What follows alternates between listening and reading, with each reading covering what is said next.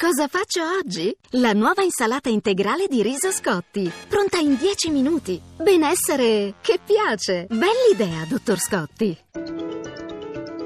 Radio 1 News Economy. Buongiorno Dana Trebbi, deboli e negative le borse europee. Oggi l'aggiornamento in diretta da Milano con Paolo Gila. Buongiorno da Milano, ancora negative le borse europee ma in ripresa rispetto ai minimi toccati in mattinata. Ora il Fuzimib arretra dello 0,24%, riconquista la parità a Londra più 0,02%. Ancora debole Francoforte che cede circa mezzo punto percentuale affiancata dal calo di Parigi meno 0,39%. In vendita i titoli del comparto bancario colpiti da prese di beneficio dopo le corse di ieri, giornata in cui il Fuzimib si era apprezzato di quasi due punti percentuali. Si attende un'apertura in colore da parte di Wall Street, stabile lo spread sul mercato secondario dei titoli di Stato, il prezzo del petrolio tipologia VTI è a 50 dollari e 72 centesimi il barile, in leggero rialzo rispetto alle quotazioni della notte in Asia. Infine i cambi, l'euro incrocia il dollaro a 1,1368. Grazie Gila, crescita globale rivista al ribasso secondo le stime della Banca Mondiale.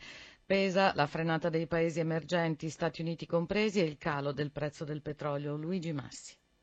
Dopo la Fed anche la Banca Mondiale inizia a mostrare preoccupazione per l'ipotesi di uscita del Regno Unito dall'euro, un fattore di rischio, dicono gli analisti di Washington, che stimano al ribasso le prospettive di crescita mondiale per il 2016, una crescita insipida la definiscono, con il progresso del PIL che su scala mondiale si fermerà al più 2,4% in luogo del 2,9 stimato in gennaio e che salirà del 2,8 nel 2017 dalla precedente stima del 3,1%. Anche per la Banca Mondiale la prudenza è dettata dalla frenata delle economie avanzate che escono dalla lunga crisi in maniera più lenta del previsto, con gli Stati Uniti che cresceranno di un modesto 1,9% rispetto al 2,7% precedentemente stimato. La Banca Mondiale considera poi un fattore di rischio anche un eventuale protezionismo economico negli Stati Uniti, un'ipotesi per ora solo accennata da Donald Trump, con una possibile politica di difesa del dollaro. Lievemente al ribasso è rivista anche la ripresa dell'area euro più 1,6 anziché più 1,7%, confermate invece le le stime sull'espansione cinese con una crescita del PIL più 6,7. Il Brasile invece viene dato ancora in profonda recessione con una contrazione del 4%. Non va meglio ai paesi esportatori di petrolio nonostante la recente ripresa delle quotazioni del greggio. I prezzi dell'oro nero dovrebbero attestarsi in media a 41 dollari al barile quest'anno, ovvero 10 dollari in meno rispetto alle attese di gennaio, cosa che dimezza le aspettative di crescita dei paesi produttori.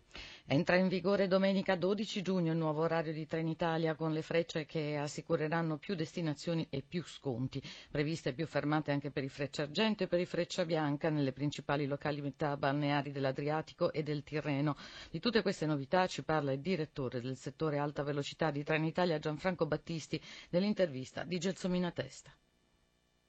Intanto consolidiamo quelle dove siamo già presenti, in particolare sull'asse dorsale tra Roma e Milano, dalle attuali 86 passeremo a 90 corse. Poi ci sono i collegamenti tra Roma e Venezia che le aumenteremo per un totale di 38, così pure tra Roma e Verona. Ma la grande novità è che eh, metteremo in piedi tantissime fermate, soprattutto sulle località a forte vocazione estiva e parlo di tutto l'asse adriatico e una parte del tirrenico che copre di fatto dall'Emilia Romagna fino alla Calabria. Calabria. Quanto è aumentata negli ultimi dieci anni l'utenza dell'alta velocità? Stiamo parlando del più grande successo degli ultimi anni dal punto di vista del cambiamento delle abitudini logistiche del Paese. Parliamo di un'infrastruttura dell'alta velocità Trenitalia che oggi, nel mese di giugno in particolare, festeggia i 300 milioni di viaggi sulle frecce. Basti pensare che il 10 giugno del 2014 festeggiamo i 200 milioni di viaggi delle frecce. In distanza di due anni siamo arrivati a 300 milioni di viaggi, devo dire un grandissimo successo che testimonia la bontà innanzitutto dell'infrastruttura, ma soprattutto la bontà di un modello di servizio che il mondo ci invidia e devo dire con orgoglio possiamo certamente affermare che è uno dei migliori a livello internazionale. News Economy a cura di Roberto Pippa Naturna alle 17.32, assistenza Cristina Pini, in regia Massimo Vasciaveo, Danna Trebbi, buon proseguimento d'ascolto. Radio 1 News Economy.